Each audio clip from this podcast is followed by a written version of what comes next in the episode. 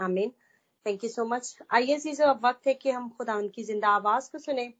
मैं बड़ी इज़्ज़त और एहतराम से ब्रदर आदिल को दावत देती हूँ कि ब्रदर जी, आप आए और खुदा का खूबसूरत कलाम जो आप तक पहुँचा, हम तक पहुँचाए। Welcome brother ji. God bless you thank you उन्होंने हवाला लिखा है मैथ्यू चैप्टर 24 और उसकी 29 से लेके 31 तक हम पढ़ेंगे। कलाम मुकदस में यूँ लिखा है, और फ़ौरन उन दिनों की मुसीबत के बाद सूरज तारीख हो जाएगा और चाँद अपनी रोशनी ना देगा। और सितारे आसमान से गिरेंगे और आसमानों की कुफ्तें हलाई जाएँगी और उस वक्त इब्ने आदम का निशान आसमान पर दिखाई देगा। और उस वक्त ज़मीन की सब कौमें छाती पीटेंगी और इब्ने आदम को बड़ी कुदरत और जलाल के साथ आसमान के बादलों पर आते देखेंगी। और वो नरसिंगे की बड़ी आवाज़ के साथ अपने फरिश्तों को भेजेगा और वो उसके बरगजीदों को चारों तरफ़ से आसमान के इस किनारे से उस किनारे तक जमा करेंगे। पाकलाम का पढ़ा और सुना जाना हम सबों के लिए बायस बरकत हो। खुदा का शुक्र हो। आमीन। आमीन। आमीन। इसी में आप सबकी सलामती हो। और खुदा का शुक्र कि एक दफ़ा फिर उसने हमें मौका दिया कि हम सब मिल के उसके कलाम में से सीख सकें और बरकत पा सकें। जी मेरे प्यारे बहनों, भाइयों, आज जो आपने हवाला पढ़ा वो भी इसी तरह ही है खुदामंद की दूसरी आमद के बारे में है। और दूसरी आमद इन दिनों के अंदर, जैसे कि हमने पहले भी इस बात को सीख चुके हैं कि जितने भी बड़े दिन के दिन हैं ये सिर्फ़ खुदाम यसु मसीह के पहली आमद की खुशी ही नहीं इसमें मनाई जाती बल्कि दोबारा आमद या आखिरी आमद। उसकी भी खुशी मनाई जाती है और उसकी तैयारी भी की जाती है। सो so, एडवेंट के दिन जो कि क्रिसमस से चार हफ़्ते पहले शुरू हो जाते हैं और पांचवा संडे संडे जो है वो क्रिसमस होता है अब वो उसमें इन दिनों के अंदर आलमगीर तौर पर जो तैयारी की जाती है, उसके दो एस्पेक्ट हमने सीखे थे। एक तो ये हम मनाते हैं सेलिब्रेट करते हैं, खुशी करते हैं कि खुदाम यसु मसीह इस दुनिया के अंदर आए, हमारी सेल्वेशन के लिए आए, हमें बचाने के लिए आए। और ये खुदावंद, खुदा बाप का इंतज़ाम था। और इस, ये खुशी है हमारे लिए कि कोई हमें बचाने आया था। ये खुशी की बात थी और हम उसी की खुशी मनाते हैं। और दूसरा एस्पेक्ट जैसा कि मैंने पहले भी कहा कि इन दिनों का दूसरा रुख वो ये है कि वो फिर दोबारा आने वाला है। और जब वो दोबारा आने वाला है तो फिर जिस तरह हम उसके पहले आमद की तैयारी करते हैं और सेलिब्रेट करते हैं, उसको एक्साइटेड होते हैं, उसी तरह हमें उसकी दूसरी आमद के लिए भी तैयार रहना है।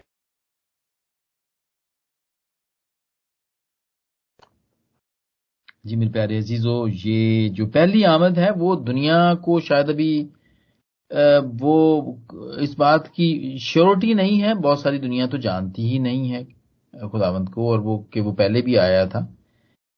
लेकिन वो बिज़नेस वाइज ज़रूर जानते हैं। कारोबारी जितने भी लोग हैं या कारोबार करने वाले और इसमें इन्वॉल्व होने वाले जितने भी लोग हैं, उनको ज़रूर पता है कि ये क्रिसमस है लॉर्ड जीसस क्राइस्ट ये खुदावंद यस्सु का ये पहला जन्मदिन है। लेकिन दूसरी आमद के बारे में उनको कुछ पता नहीं है। लेकिन पहली आमद की जो भी दुनिया के अंदर जितनी भी खुशी होती है, वो एक बहुत अच्छा काम करती है, बल्कि बहुत सारे काम करती है अच्छे, जिनमें से एक या दो ये हैं कि जो दुनिया का जो बिज़नेस है वो बहुत ज़्यादा हो जाता है, वो चढ़ जाता है। इकोनॉमी चढ़ जाती है इकोनॉमी का मतलब है कि बहुत अच्छी हो जाती है। जो मुल्कों की सेल नहीं हो रही होती पूरे साल में जो शॉप्स खुली नहीं होती हैं, वो दोबारा से खोल लेते हैं। और खास तौर पे वेस्ट के अंदर तो यूरोप के अंदर अमेरिका के अंदर आपने बड़ा ये बात बड़ी आम देखी होगी कि वो बच्चे या वो स्टूडेंट्स जो सारा साल काम नहीं कर सकते हैं या क्योंकि उनको काम नहीं मिलता, इन दिनों में उनके लिए ऑफ़र होती है बड़े बड़े जो स्टोर्स हैं वहाँ पे उनके लिए ऑफ़र होती है कि आओ और हमारे साथ मिलके काम करो, क्योंकि दे वर वेरी बिज़ी जितना भी उनका स्टाफ होता है, वो उसमें कोप नहीं कर रहे होते हैं।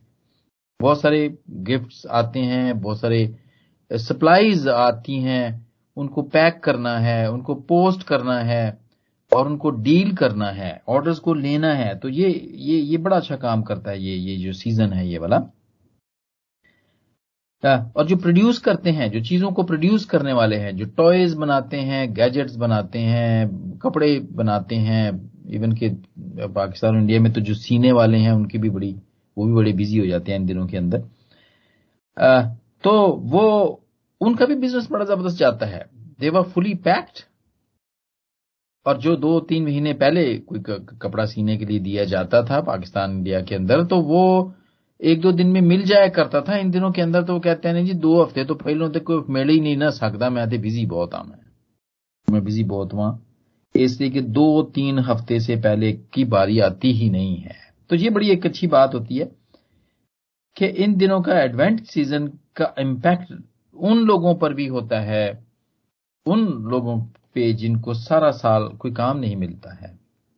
और इस दिनों में खास तौर पर आ, आ जाते हैं ठेले वाले आ जाते हैं अपनी अपनी शॉप लगाने वाले आ जाते हैं जो कि टेम्परेरी तौर पर शॉप्स लगाते हैं डेकोरेशन का सामान ले आते हैं इस तरह की बहुत सारी और भी बातें। आ, तो इसी तरह मुल्कों का मुल्कों का जो इकोनॉमी है, वो पीक होती है, क्योंकि it's a peak selling season पूरी दुनिया के अंदर और खासतौर पर जो लोग अपने अपने घरों में वापस जाना चाहते हैं, बाहर से पाकिस्तान, इंडिया में जाना चाहते हैं, वो आमतौर पर तो अफोर्ड नहीं करते इन दिनों में जाना, क्योंकि टिकटें बहुत महँगी होती हैं। एयर फेयर बहुत महँगा होता है। आमतौर पर जो मैं अगर हम जाते रहे हैं, छह सौ, साढ़े छह सौ पाउंड एक रिटर्न टिकट लेके, वो इन दिनों के अंदर हज़ार से पंद्रह सौ तक का हुआ होता है।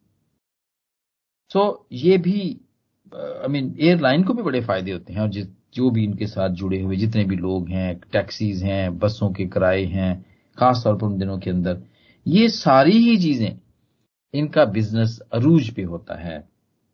और इस सीज़न का ये फ़ायदा उनको होता है कि उनकी उनकी आमदनी बढ़ जाती है डबल हो जाती है, या बल्कि डबल से भी ज़्यादा हो जाती है।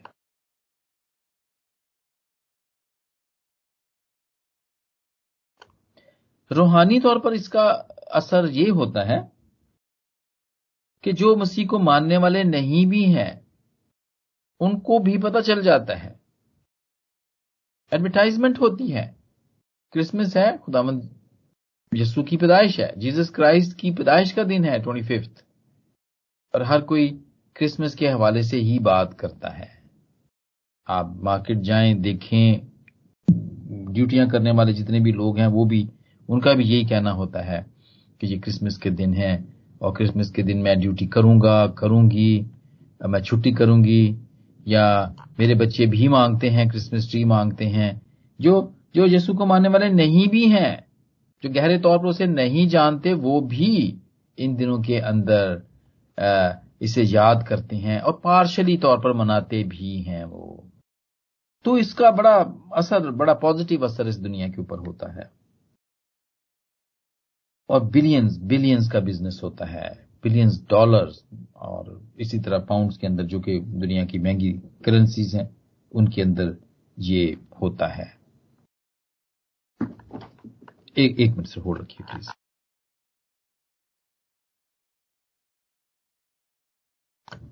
ji I am sorry ji मेरे प्यारे जीजो और उनको पता नहीं है। दुनिया को इस बात का पता नहीं है कि ये तो कि वो दोबारा फिर आने वाला है और हम इन्हें ब्लेम भी नहीं करते हैं। इसलिए कि उनको किसी ने बताया ही नहीं है कि ये तो आमद, ये तो जो दिन है, ये जो एडवेंट के दिन है, ये सिर्फ़ खुदाम यसु मसीह की पहली आमद की खुशी में नहीं है, बल्कि ये फिर वो जो दोबारा आने वाला है, ये उसकी भी खुशी है। और ये बाइबल हमें शोर करती है कि वो आएगा। और खुदाबंद ने खुद अपनी दूसरी आमद के बारे में हमें बताया। मैथ्यू ट्वेंटी फोर पूरा चैप्टर जो है, जिसको मिनी रेवलेशन भी कहते हैं, हमने ये बात पहले भी सीखी थी, उसमें ये लिखा हुआ है। खुदा यसु ने खुद कहा, उसके शागिर्दों ने भी कहा, और फिर फरिश्तों ने भी कहा। हिमाल के पहले बाप की ग्यारहवीं आयत, जब खुदा यसु मसीह आसमान पर जा रहे थे तो जब वो जा रहे थे, वो चले गए तो फिर दो फरिश्ते, दो बराक पोश शख्स थे वो शागिर्दों को कहते हैं, तसल्ली देते हैं वो, उनकी हिम्मत बंधाते हैं, और वो कहते हैं कि इसी तरह, जिस तरह वो तुम्हारे दरमियान से आसमान पर उठाया गया है, इसी तरह वो एक दिन फिर आएगा। और फिर वो खुद भी खुदा मसीह खुद भी, जैसा कि मैंने कहा रेवलेशन में वो खुद भी कहते हैं कि देख मैं जल्द आने वाला हूँ। जी मेरे प्यारे जीजो, ये फ़र्क है थोड़ा सा ये हमें सीखना पड़ेगा। और आइए, ये हम देखें कि आज इसी पे बात होगी, फ़र्क के ऊपर ही बात होगी, कि क्या डिफरेंस है? वो जब पहले आया तो उसकी पहली आमद कैसी थी? और जो दूसरी आमद है, वो कैसी होगी? इसमें क्या फ़र्क है? बहुत सारे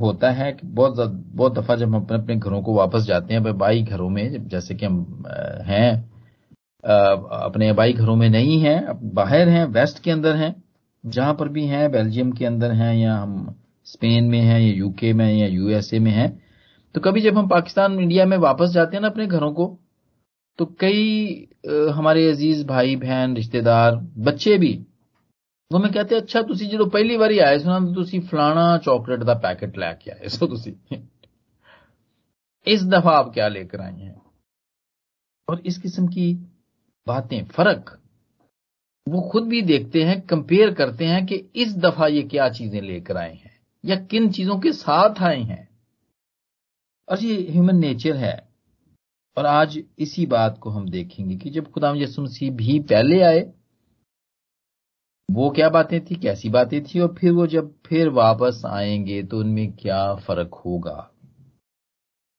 जी मेरे प्यारे जीजो पहला फ़र्क when when did he came वो कब आए थे? ये पहली आमद के बारे में बता रहा हूँ मैं। जी, वो 2000 साल पहले 2000 साल पहले से भी ज़्यादा वो इस दुनिया में आए और वो ऐसे ही नहीं आ गए।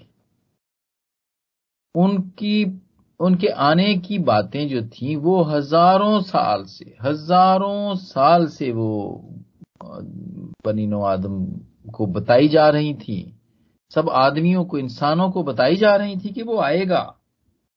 और पाक नाम के अंदर हमें इनकी पेशन गोइयों के बारे में हमें पता चलता है। और फिर उसके बारे में निशानियाँ बताई गई थी। खुदावंत के पाकलाम में भी लिखा है और उसके अलावा माहौल का हालात हालात की निशानियाँ। जैसे वो पहले आया था जिस आया के सातवें बाप की चौदहवीं आयत में इसकी एक प्रोफेसी थी कि खुदावंद आप तुमको एक निशान बख्शेगा। देखो एक कमारी हामला होगी और बेटा जनेगी। निशान है ये। कभी भी कवारी कोई बेटा नहीं जन, जनती है लेकिन ये खास खास उसकी आमद थी, जो कि बड़ी यूनिक आमद थी। बड़ी फ़र्क आमद थी कि उसमें एक कमारी जो है, वो कंसीव करेगी और वो बेटा जनेगी। कमारी का हामला होना एक निशान था मेरे जीजो और बेटा जनना भी, वो बेटी भी जन सकती थी। लेकिन यहाँ पे स्पेसिफिकली लिखा हुआ गया था, यहाँ पर हम देखते हैं जिसाया के साथ में बाप की चौदहवीं आयत में कि एक निशान बख्शेगा और वो निशान ये होगा कि एक कुमारी हमला होगी और वो बेटा जनेगी और फिर जिसाया के नामे बाप की छठी आयत में भी है कि तुम्हारे लिए एक लड़का तवल्लद हुआ और हमको एक बेटा बख्शा गया। जी मेरे जीजो खुदावंद ने अपना बेटा जो उसके मुँह से निकला, वो हमें बख्शा गया। मिका कहता है मिका के फाइव टू के अंदर लिखा हुआ है he proclaim that Jesus will born in Bethlehem Bethlehem में उसकी पैदाइश होगी। यह भी एक निशान था।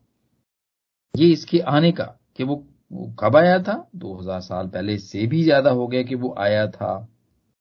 और फिर उसके बारे में निशान हमें दिए जाते हैं। माहौल के एनवायरमेंट में क्या होगा ये भी बताया जाता है। और ये भी निशान हमें दिया गया कि कमारी हामला होगी और बेटा होगा। ये that was a big sign और इसी तरह हम देखते हैं कि अब वो कब आएगा।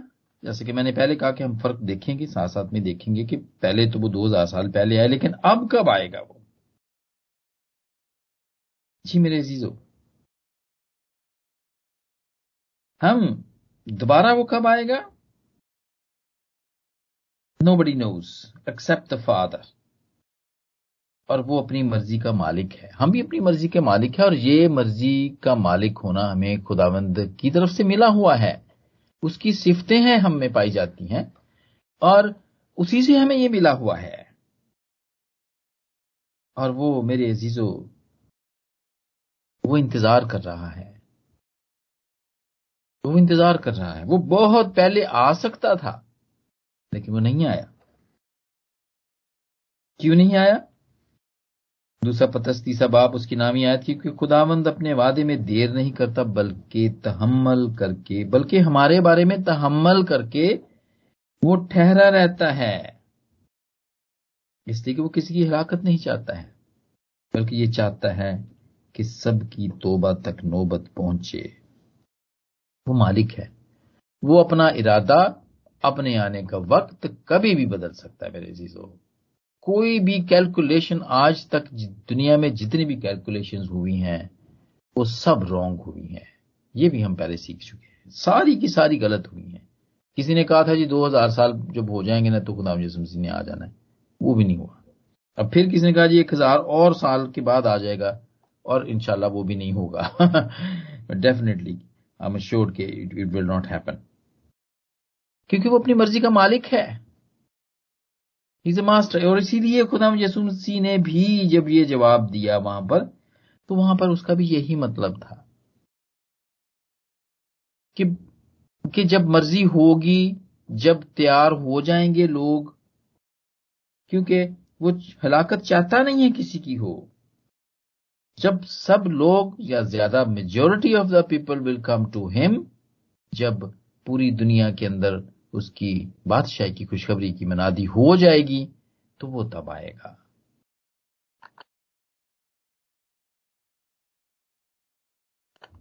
एक बड़ी सेक्युलर मिसाल मैं आपको दूँगा, मैं पाकिस्तान में था और मैं हॉस्पिटल में काम करता था वहाँ पर और बड़ा स्पेशल वार्ड था वो और उसके अंदर प्रेसिडेंट जरदारी, वो प्रेसिडेंट तो नहीं थे उस वक्त, वो तो उस वक्त वो वो वहाँ पे बीमार होकर आए। तो वहाँ पर वो आए और हमने उनके लिए एक रूम नहीं, वो तकरीबन चार पाँच रूम्स उनको दिए। प्राइवेट हॉस्पिटल था, बड़ा हॉस्पिटल था वो। और मैं वहाँ का था इंचार्ज नर्स था वहाँ पे। तो पाँच कमरे उन्होंने लिए और उसके बाद क्या हुआ कि वो दो तीन दिन रहे और वो चले गए। और हमें ये था कि चलो वापस आ जाएँगे क्योंकि आमतौर पे ऐसे होता था वो, सियासी सियासी मरीज़ थे वो, सियासी कैदी थे वो। तो वो दो दिन रहे, फिर चले गए और फिर एक हफ़्ते वो कमरे हम किसी को, किसी और पेशेंट को दे ना सके क्योंकि रश भी था और पेशेंट्स होते भी ज़्यादा थे, हम दे ना सके। वो फिर दोबारा आए और हमने उन्हें कहा कि, सर, वो आप हमें, अगर आपने फिर वापस आना होता है तो आप हमें बता दिया करें ना तो कम से कम हम कमरे दूसरों को दे दिया करें, क्योंकि दूसरे पेशेंट भी सफ़र करते हैं। तो उन्होंने क्या कहा? उन्होंने कहा, बेटा हम मालिक हैं। हम अपनी मर्ज़ी से जा सकते हैं और हम अपनी मर्ज़ी से ही आ सकते हैं। हमें किसी को बताने की ज़रूरत नहीं है। And even though he was not a president at that time तो जब इंसान होते हुए या किसी खास ओहदे पे या किसी खास आप खानदान से तलक रखते हुए या किसी खास इलाके में रहते हुए कोई कोई दुनियावी, कोई कोई जमीनी पर्सनैलिटी ये बात कर सकती है कि हम अपनी मर्ज़ी के मालिक हैं, हम अपनी मर्ज़ी से जा सकते हैं और हम मर्ज़ी से आ भी सकते हैं। तो मेरे अजीजो, खुदावंद जो कि कायनात का खालिक और मालिक है and he is a king of kings है, वो उससे बड़ी पर्सनैलिटी कोई है नहीं है तो वो क्यों ऐसा नहीं कर सकता? वो भी ऐसा कर सकता है। आपने पूरे पाकलाम के अंदर देखा, बहुत दफ़ा उसने लोगों को तबाह करने से अपने इरादे को बाज रखा। और इसीलिए अभी तक और खुदाम यीशु ने भी यही बात बताई थी। यही कहा था कि उस वक्त का जब वो फिर दोबारा आएगा, किसी को पता नहीं है। सिर्फ़ बाप को पता है। फरिश्ते भी नहीं जानते हैं। बेटा भी नहीं जानता है, लेकिन सिर्फ़ बाप। उसको पता है, क्योंकि वो तहमल वो तहमल करता है, वो चाहता है कि सब की, जितने भी दुनिया के अंदर लोग हैं, वो ना हक मारे ना जाएँ। वो उनकी तोबा तक नौबत पहुँचे। पहले उन तक कलाम पहुँचे। पहले वो खुदाम यसु को जाने। उसकी उसकी सेल्वेशन के काम के ऊपर ईमान लाए। और फिर वो आए और फिर अदालत हो। जी मेरे चीज़ों, ये है उसके आने की। पहले वो 2000 साल पहले, ये हमने एक फ़र्क देखा। वो आया था और अब आने का उसका कोई वक्त नहीं है। दूसरा फ़र्क हम देखते हैं, वो कहाँ आया था? पहली दफ़ा वो कहाँ आया था? वो खुदा की चुनी हुई कौम में से आया था। वो इधर उधर कहीं किसी और उसमें से नहीं आया था जो खुदावंत की खास कौम थी, जिसको खुदावंत ने खास चुना था इसी मकसद के लिए। वो उसमें से आया था। के अठारहवें बाप की पंद्रहवीं आयत। मर्द खुदा मूसा से बात वादा किया जाता है कि वो एक नबी भेजेगा। खुदावन तेरा खुदा तेरे लिए तेरे ही दरमियान से, यानी तेरे ही भाइयों में से तेरी मानद एक नबी बर्पा करेगा। तुम उसकी सुनना क्योंकि ताकि तुम अपने खुदा की आवाज़ फिर फिर सुनना ना पड़े और वो आग का नज़ारा जो कि लोग कर नहीं सकते थे। खुदामंद की आवाज़ को नहीं सुन सकते थे, क्योंकि वो गरजती थी, वो पहाड़ों को हिला देती थी, वो हरनियों के हमल गिरा देती थी। तो खुदा ने यह वादा किया कि मैं तेरी ही नस्ल, मैं तेरी ही कौम में से, तेरे ही दरमियान से, तुम्हारे ही भाइयों में से तेरी मानद एक नबी बर्पा करूँगा, ताकि हम उसकी आवाज़ भी सुन सकें और हम उसको देख भी सकें, क्योंकि खुदा का नज़ारा भी नहीं हम कर सकते हैं। जी मेरे जीजो, ये खुदावंद की कौम में से चुना हुआ चुना हुआ नबी खुदावंद ने भेजा। और ये पहली मरतबा जब आया, खुदावंद की चुनी हुई कौम में से आया और ये गुर्बत और हलीमी की हालत में आया। बेसरो समानी की हालत में हम देखते हैं। कोई घर नहीं है, कोई प्रॉपर घर नहीं है, कोई हॉस्पिटल नहीं है वहाँ पर, कोई मिडवाइफ भी नहीं है। कोई आरामदेह जगह नहीं है जहाँ पर ये आया। कोई कॉट नहीं था। आजकल तो बड़े प्री प्लान होते हैं जी। बेबी आ रहा है तो उसके लिए बेबी कॉट होना चाहिए। बेबी का वो छोटा बेड होना चाहिए। उसके कपड़े होने चाहिए। और पता नहीं कौन कौन से लवाजमात। वो। लेकिन जब खुदावंत यसु पहली दफ़ा आए तो ही केम अनएक्सपेक्टेडली सफ़र में थे वो। घर नहीं था शेल्टर नहीं था, आरामदेह जगह नहीं थी खास तौर पर। और बच्चे के लिए भी उसके लटाने के लिए भी कोई जगह नहीं थी तो उसको फिर जानवरों के चारा खाने वाली जगह में रखना पड़ा, यानी चरनी में रखना पड़ा उसे। ये पहली मरतबा वो जब आया तो पहली मरतबा इस हालत में आया वो। लेकिन जब वो फिर दोबारा आएगा, उसकी फाइनल आमद जो है, उसकी अराइवल जो उसका है, वो मत्ती के चौबीसवें बाप की तीसवीं आयत में लिखा है कि हर आँख उसे देखेगी। बड़ी कुदरत और जलाल के साथ आसमान के बादलों पर हम उसे आता देखेंगे। और वो माहौल में क्या होगा? वो नरसिंगे की बड़ी आवाज़ के साथ फरिश्तों को भेजेगा ताकि वो सब बरगजीदों को चारों तरफ़ से आसमान से जमा करें। पहले की तरह वो नहीं आएगा। पहले की तरह तो वो बड़ा कस्मा पुरसी की हालत में कुछ बेसरो समाने की हालत में आया और थोड़े से लोगों को उसका पता चला बहुत सारे लोगों को पता नहीं चला जब वो आए और उसका इस्तकबाल भी नहीं हुआ। लेकिन जब वो फिर आएगा मेरे जीजो तो हर आँख उसे देखेगी। फिर तीसरा फ़र्क हम देखते हैं, और ये है गवाह। पहली आमद पे कौन गवाह थे कि खुदाम यसु आया? किसको पता था कि वो आया है? कौन गवाह थे? जी मेरे जीजो पहली आमद में डरिए गवाह थे। हम देखते हैं मुकदस लूका की अंजील दूसरा बाप पंद्रहवीं आयत और मत्ती के दूसरे बाप की पहली बारह आयात। मजूसी wise man they were witness वो गवाह थे और वो कहते थे हेरोदिस के पास जाकर कहते थे कि यहूदियों का बादशाह जो पैदा हुआ है, वो कहाँ है? ताकि हम उसे सिजदा करें। ये गवाह थे और गडरिए लुका के दूसरे बाप की आठवीं आयत में उस इलाके में चरवाहे थे जो रात को मैदान में रहकर अपने गला की निगबानी कर रहे थे कि खुदामद का फरिश्ता उनके पास आ खड़ा हुआ और खुदामद का जलाल चमका और फरिश्ते ने उनको कहा कि जाओ, जाके बैतलहम में जाओ और जाके बच्चे को देखो, उसको सजदा करो। वो गवाह थे। और फिर जब वो दूसरी मरतबा आएगा तो तमाम यानी हर कोई उसको देखेगा और वो भी उससे देखेंगे जिन्होंने उसको छेदा था। रेवलेशन वन सेवन देखिए वो बादलों के साथ आने वाला है और हर एक आँख उसे देखेगी और जिन्होंने उसे छेदा था, वो भी देखेंगे। ये फ़र्क है। ये गवाह होंगे। हर एक गवाह होगा कि वो आ रहा है।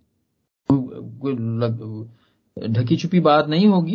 खुदा के पाकला में मती चौबीस के अंदर ऐसे ही लिखा कि तुम उधर भाग नहीं जाना कोई ये कहेगा ना कोई फलां जगह थे यसू आ गया है तो चलो जाके ते विखिए उन्होंने तो आप मान नहीं जाना क्योंकि ऐसा नहीं होने वाला है बल्कि वो जब आएगा तो हर आँख उसे देखेगी। हर एक को पता चलेगा कि वो आ गया है। वो वो, वो ऐसे नहीं ऐसे नहीं आ जाना उसने बिल्कुल। और उसने पहले की तरह बिल्कुल भी बेसरो समाने की हालत में गुमनाम इलाके में या चुपचाप नहीं उसने आ जाना। हालाँकि वो चुपचाप तो नहीं आया था। लेकिन सिर्फ़ जिनको पता चलना था, उन्हीं को पता चल सका, जो कि इसका इंतज़ार करते थे। उन्हीं को पता चल सका। लेकिन मेरे जीजो जब वो फिर आएगा तो हर बशर, दुनिया का हर बशर उसे देखेगा। फिर एक और फ़र्क हम देखते हैं। निशान। पहले क्या निशान था जब वो पहले आया था? क्या निशान था? बड़ा निशान था, आसमान पर एक बड़ा सितारा। एक बड़ा स्टार इन द हेवन। वो था। वो और उसकी, और उसके बारे में कहा भी गया था। मत्ती के दूसरे बाब की दूसरी आयत के अंदर लिखा है, क्योंकि पूर्व में हम उसका सितारा देख कर आए हैं ताकि उसे सिजदा करें। ये मजूसियों ने कहा था कि वो उस सितारा जो बहुत बड़ा निशान उसकी, खुदाम मसीह की पहली आमद पे दिया गया था कि वो उसको देख के वो आए थे। और ईसाया की सातवें बाप की चौथी आयत में फिर वही बात मैं कहूँगा, फिर दोबारा से ये प्रोफेसी क्योंकि खुदामंद, आप तुमको एक निशान बख्शेगा। कमारी का निशान था कि कमारी हामला होगी। और मीका पाँच के दो में क्या बैतल हम अफराता, अगरचे तू यहूदा के यहूदा के हज़ारों में शामिल होने के लिए छोटा है तो भी तुझ में से एक शख्स निकलेगा। और मेरे हजूर, इसराइल का हाकम होगा और इसका मस्तर जमाना सबक, यानी कदीम से होगा। तो नमा बंदा नहीं होने वाला, मेरे जीजो वो ही यसु आने वाला है, जो कि पहले आया था और वो पहले से भी पहले मौजूद था। ये वही है जो जो जो सबक, यानी, या कदीम से है, ये वही है जो फिर आने वाला है। और अब जब वो फिर आएगा तो क्या निशान होगा? फिर दोबारा से सेकंड कमिंग में क्या निशान होगा उसका? और ये हमें मिनी रेवलेशन का चैप्टर मत्ती के चौबीसवें बाप की। हम इसके अंदर देखते हैं। चौथी आयत से लेकर आगे तक हम देखते हैं। और खुदाबंद ने ये खुद शगिर्दों ने पूछा था।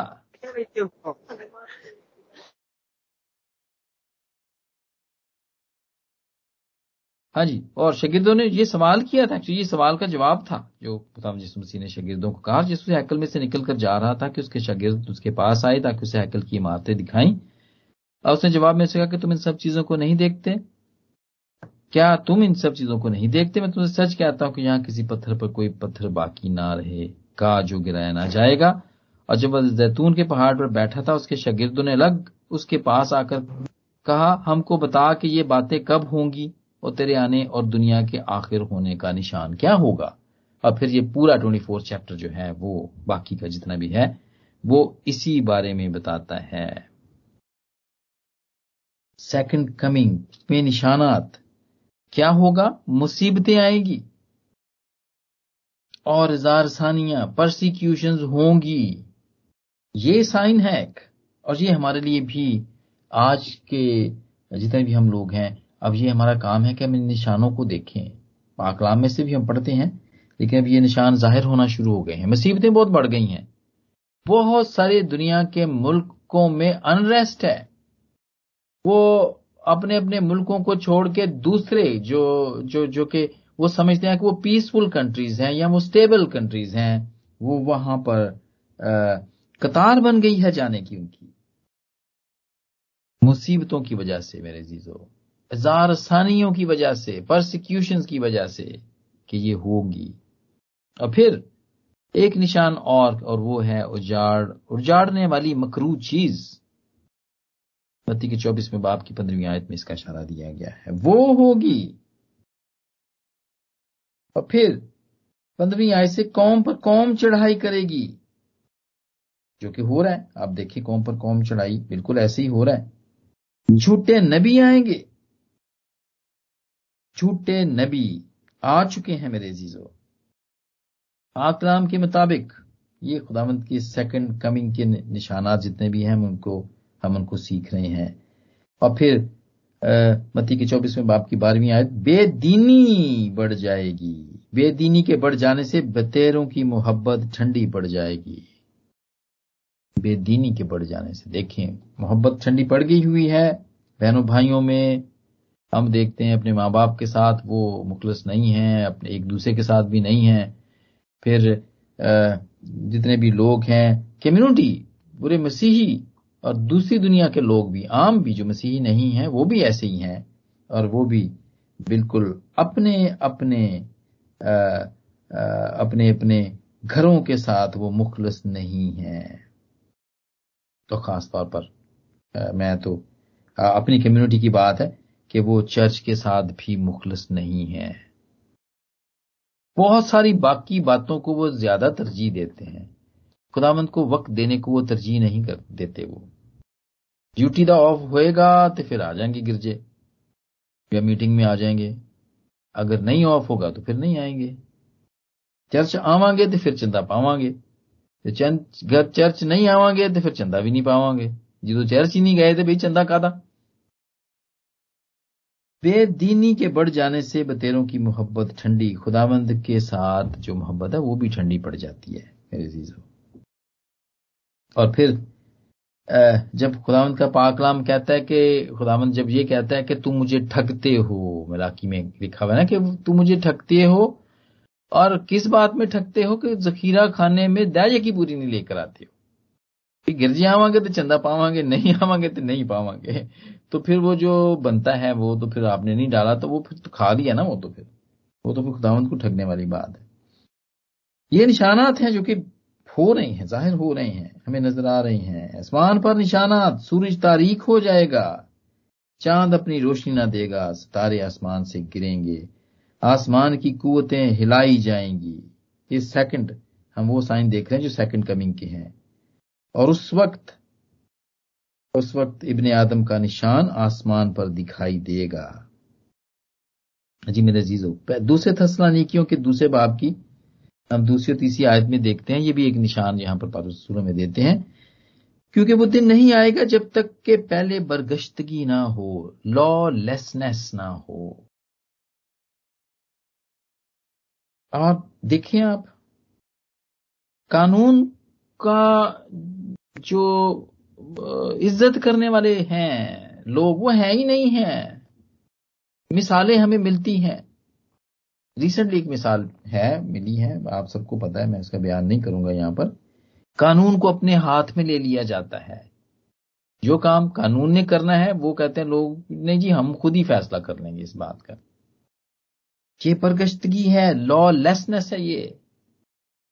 क्योंकि वो दिन नहीं आएगा, यानी कि खुदा मसीह की दूसरी आमद तब तक नहीं होगी जब तक के पहले लॉलेसनेस ना आ जाए, परकिश्तगी ना आ जाए। बहुत सारे और मुल्क भी हैं।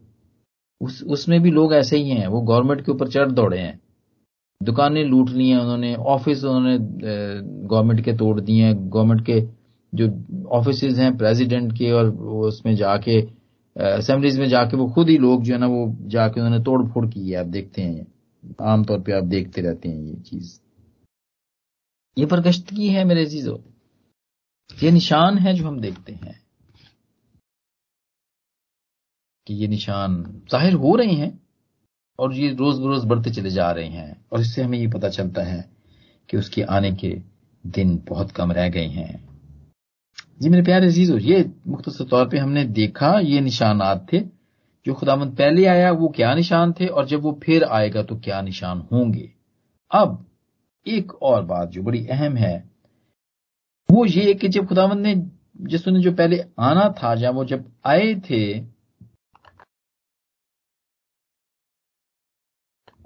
तो किस तरह तैयारी हुई थी? किस तरह तैयारी की गई थी? लोग किस तरह किस तरह तैयार हुए थे? जी मेरे जीजो पहली आमद पे तैयारी की गई थी। तोबा करो। क्योंकि खुदा की बादशाही नज़दीक है। मत्ती के तीसरे बाप की दूसरी आयत में यूना बपतिस्मा देने वाला आया।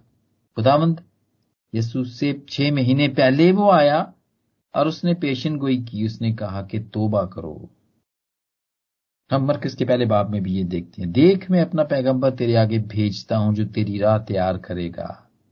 व्याबान में पुकारने वाले की आवाज़ आती है कि खुदावन की राह तैयार करो, उसके रास्ते सीधे करो। तैयारी! पहली आमद की तैयारी। ये पहली आमद में लोग तैयार और उसकी प्रीचिंग हो रही थी कि वो तैयारी करो। और ये यूना बपतिस्मा देने वाला रूहानी तौर पर लोगों को तैयार कर रहा था, ताकि वो उस वक्त के जितने भी लोग थे, वो खुदावंद की बात सुनने को, उसको देखने को, उसको एक्सेप्ट करने के लिए वो तैयार हो जाएँ। जी मेरे अजीजो और उन्होंने पूछा जुना से क्योंकि वो इंतज़ार कर रहे थे? वो तो अभी भी खैर इंतज़ार कर रहे हैं यहूदी तो अभी भी इंतज़ार कर रहे हैं उस वक्त भी इंतज़ार कर रहे थे कि उनका मसीहा आएगा और वो उन्हें छुड़वाएगा। तो वो वो यूना बपतिस्मा देने वाले से भी पूछते हैं, जो कि पहले बाप की, जुना की पहले बाप की किसवीं आयत में है। उन्होंने उसे पूछा, फिर तू कौन है? एलिया है? उसने कहा, मैं नहीं हूँ। और फिर जब उसने खुदावंत को देखा यीशु को देखा तो उसने कहा कि हाँ देखो ये खुदा का बर्रा है जो दुनिया का गुनाह उठा ले जाता है। ये वही है जिसकी बाबत मैंने कहा था कि एक शख्स मेरे बाद आता है जो मुझसे मुकदम ठहरा है, क्योंकि वो मुझसे पहले था। ये तैयारी कराने के लिए खुदावंद ने मुकदस यूना बपतिस्मा देने वाले को भेजा, जो कि खुदावंत खुद कहते हैं कि दुनिया में इससे बड़ा कोई शख्स नहीं है। यूना बपतिस्मा देने वाले से बड़ा कोई शख्स इस दुनिया के अंदर हुआ नहीं है। और वो क्या कहता है? मरकज के पहले बाप की आठवीं आयत में, मैंने तो तुमको पानी से बपतिस्मा दिया, मगर वो तुमको रूल कुदस से बपतिस्मा देगा। ये तैयारी, वो तैयार कर रहा था लोगों को मेरे जीजो वो रुल कुदस से तुमको बपतिस्मा देगा। और रुल कुदस का बपतिस्मा मेरे अजीजो इस पे हम पहले भी मिलके सीख चुके हैं। उसमें डूबे रहना, रूह में डूबे रहना, हर वक्त। जरा भी अपने आप को महसूस करें, अगर हम बाहर निकल आए हैं, जैसे कि पानी से मुँह बाहर निकलता है और फिर ज़रूरत महसूस होती है हमें पता चलता है ओ हो असी ते रूह तो बाहर आ गए हैं तो गड़बड़ हो रही है ख्याल साढ़े इधर उधर जा रहे ने अच्छी बातें नहीं, सोच में नहीं आ रही हैं, बातें ठीक निकल भी नहीं रही हैं, काम भी ठीक नहीं हो रहे मैं तो भटक रहे हैं शायद। फिर दोबारा से रूह में ही डूब जाए मेरे जीजो। यही रूह का बपतिस्मा है। डूबे रहें रूह में। सरशार रहें उसमें ये तैयारी, ये मेरे चीज़ों उस वक्त मुकदस यूना बपतिस्मा देने वाले ने यह कहा था कि वो तुमको रुल कुद्दस से बपतिस्मा देगा इतना ज़्यादा रुल कुद्दस अबंडेंटली वो देगा कि हम उसमें डूबे रह सकते हैं। ये उसने इस बात की प्रोफेसी की थी मुकदस यूना बपतिस्मा देने वाले ने। और फिर हम देखते हैं एक शख्स था। आ, हम देखते हैं लुका की दूसरे बाप की उनतीसवीं आयत में शमाउन नामी, और जब खुदाम यसु मसीह को जब हैकल में लेके जाया गया तो वो कहता है, वो इस बात को जब वो खुदाम यीशु को देखता है तो वो शुक्र करता है। और वो कहता है, मैं तो बड़ी देर से इस बात का, मैं तो था, इस इस बात के इंतज़ार में मैं था, इस बात का। और वो इस बात से बड़ा खुश होता है। हम लोग के दूसरे बाप की उनतीसवीं आयत में इसको इसको देखते हैं। और वो शुक्र करता है। पच्चीसवीं आयत में, और देखो यरूशलेम में शमा नाम एक आदमी था, और वो खुदा, वो आदमी रास्तबाज और खुदा तरस और इसराइल की तसल्ली का मुंतजर था, और कुद्दस उस पे था। उसको कुद्दस से आगाही हुई थी कि जब तक तू खुदावंद के मसीह को देख ना ले, मौत को ना देखेगा। और वो रूह की हिदायत से हैकल में आया, और जिस वक्त माँ बाप उस लड़के को यस्सु और जिस वक्त माँ बाप उस लड़के यस्सु को अंदर लाए ताकि उसके लिए शरीयत के दस्तूर पर अमल करें तो उसने उसे अपनी गोद में दिया और खुदा की हमद करके कहा कि आय मालिक, अब तो अपने खादम को अपने कौल के मुआफिक सलामती से रुखसत करता है, क्योंकि मेरी आँखों ने तेरी निजात देख ली है, जो तूने सब उम्मतों के रूबरू तैयार की है, ताकि गैर कौमों को रोशनी दे, देने वाला नूर हो और तेरी उम्मत इसराइल का जलाल बने। तैयार था वो शमाउन। बड़ी देर से तैयार था खुदावंत की इंतज़ार में था वो। और फिर एक और भी हम यहाँ पर देखते हैं एक और भी आ, मिसाल जहाँ पर देखते हैं वो हम देखते हैं चौरासी बरस की बेवा। हम इसको देखते हैं वो हैकल से जुदा ना होती थी रात दिन रोजों और दुआओं से इबादत किया करती थी खुदामद की इबादत किया करती थी। और वो यसु को हैकल में देखकर खुदा का शुक्र करने लगी कि जो, शुक्र क्यों करने लगी इसलिए? उसको पता था कि ये है जो यरूशलेम को छुड़ाने वाला, खुदामंद का यरूशलेम, नया यरूशलेम, जिसमें उसके लोग होंगे, छुड़ाए हुए लोग होंगे मेरे जीजो। हम ये देखते हैं। ये खुदाम मसीह की पहली आमद पर भी लोग तैयार थे। ये दो मिसालें मैंने आपको दी इसकी। मेरे जीजो, दूसरी आमद। पहली पहली आमद पे भी तोबा की, मुनादी की गई कहा गया कि अपने आप को तैयार करें और दूसरी आमद पे भी हमें ज़रूरत है कि हम भी रिपेंट करें, तोबा करें। तोबा और तोबा करें और रुल कुदस पाएँ और उसमें डूबे रहें। और उसकी नेमतों से मामूर होते जाएँ। ज़रूरी है, ये ये एडवेंट के दिन जो तैयारी के दिन है मेरे जीजो आज इन्हीं को हम सीख रहे हैं कि दूसरी आमद पे हम किस तरह अपने आप को तैयार कर सकते हैं। और वो ये है कि हम रूह की नेमतों से को हासिल करें, कलाम के साथ जुड़े रहें सुनते रहें, सुनाते रहें शेयर करते रहें, इस पर गौर करते रहें। दुनिया के हालात को देखें और पाक नाम को देखें और देखें, ढूंढे उसमें से कि ये ये जो हालात ये हुए हैं, ये जो इवेंट हुआ है दुनिया के अंदर, ये क्या कलाम के मुताबिक है? ये सब करते रहें, ये दूसरी आमद की तैयारी है मेरे अजीजो।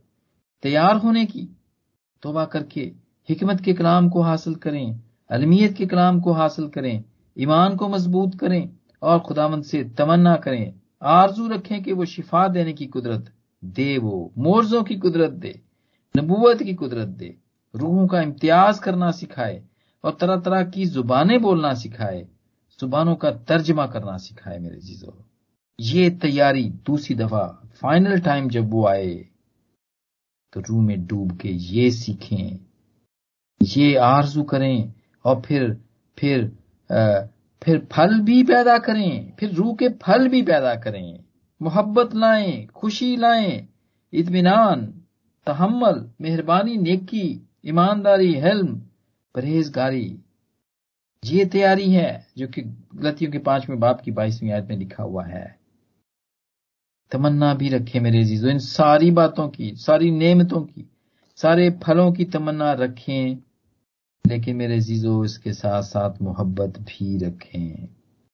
क्योंकि ये सबसे अफजल है। ये करें, ये तैयारी में, खुदावंत की फिर आने की, दोबारा आने की तैयारी में ये करें। और मती चौबीसवें बाप की जितनी भी तमसीलें हैं, उनके ऊपर गौर करें कि उनकी तरह ना बने, जो कि तैयार नहीं थे, बल्कि बल्कि इन तमसीलों से हम ये सीखें। जो कि अंजीर के दरख्त की पत्तियों की मिसाल थी कि जब वो आते हैं तो हमें पता चल जाता है कि गर्मी आने वाली है। और फिर हम जहाँ पर तोड़ों की मिसाल देखते हैं, उस पर गौर करें। दयानतदार या बदयानत नौकर की तमसील है, उससे हम सीखें। और मेरे जीजो इन सारी तमसीलों से हम ये सीखें कि वो दोबारा जब आएगा तो हम क्या, हम तैयार हैं? और मुनादी, खुदावंत की बादशाही की मुनादी करने में हाथ बटाएँ। अगर खुद मुनादी नहीं कर सकते, कलाम को शेयर नहीं कर सकते तो इबादत में पार्टिसिपेट करें, इनकरेज करें। जमात के अंदर आए, नहीं सताइश कर सकते, दुआ नहीं कर सकते तो अपनी सिर्फ़ प्रेजेंस दिखाएँ वहाँ पर। ऐसा करने से आप भी उस खुशखबरी की मनादी में शामिल हो सकते हैं, मेरे जीजो जी मेरे जीजो खुदा के घर से जुड़े रहें, खुदा के लोगों से जुड़े रहें। और जितनी भी बातें खुदामंद के कलाम में लिखी हुई है उसकी आने की, उसको हमेशा अपने सामने रखें कि उसने वादा किया है तो वो आएगा। लेकिन अपने आप को हम तैयार करें। और आज जितनी भी बातें हमने उसकी पहली आमद की देखी कि वो कैसे था और वो अब कैसा होगा जब वो आएगा, और हम जो पहले, जो जब उसकी पहली आमद थी, उसमें भी लोग तैयार थे। अब दूसरी जब आमद आएगी तो उसमें भी हमें तैयार होना चाहिए।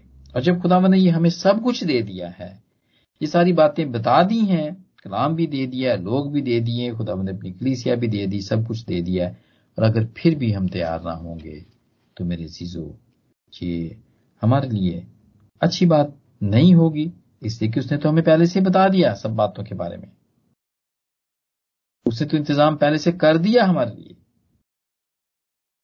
तो ज़रूर है कि हम उसकी, जैसे पहले आमद में तैयारी थी, उसकी दूसरी आमद की भी हम तैयारी करें, ताकि वो जल्द आए, ताकि वो जल्द आ जाए और हम सब हवा में उड़ के उसका इस्तेमाल कर सकें। राज खुदामंद के इस पाकलाम के वसीले से जो हमने मुख्तसर तौर पर सीखा खुदामंद मुझे और आप सबको बरकत दे। आमीन आमीन। Amen. Thank you so much, Brother Ji. Very beautiful sharing.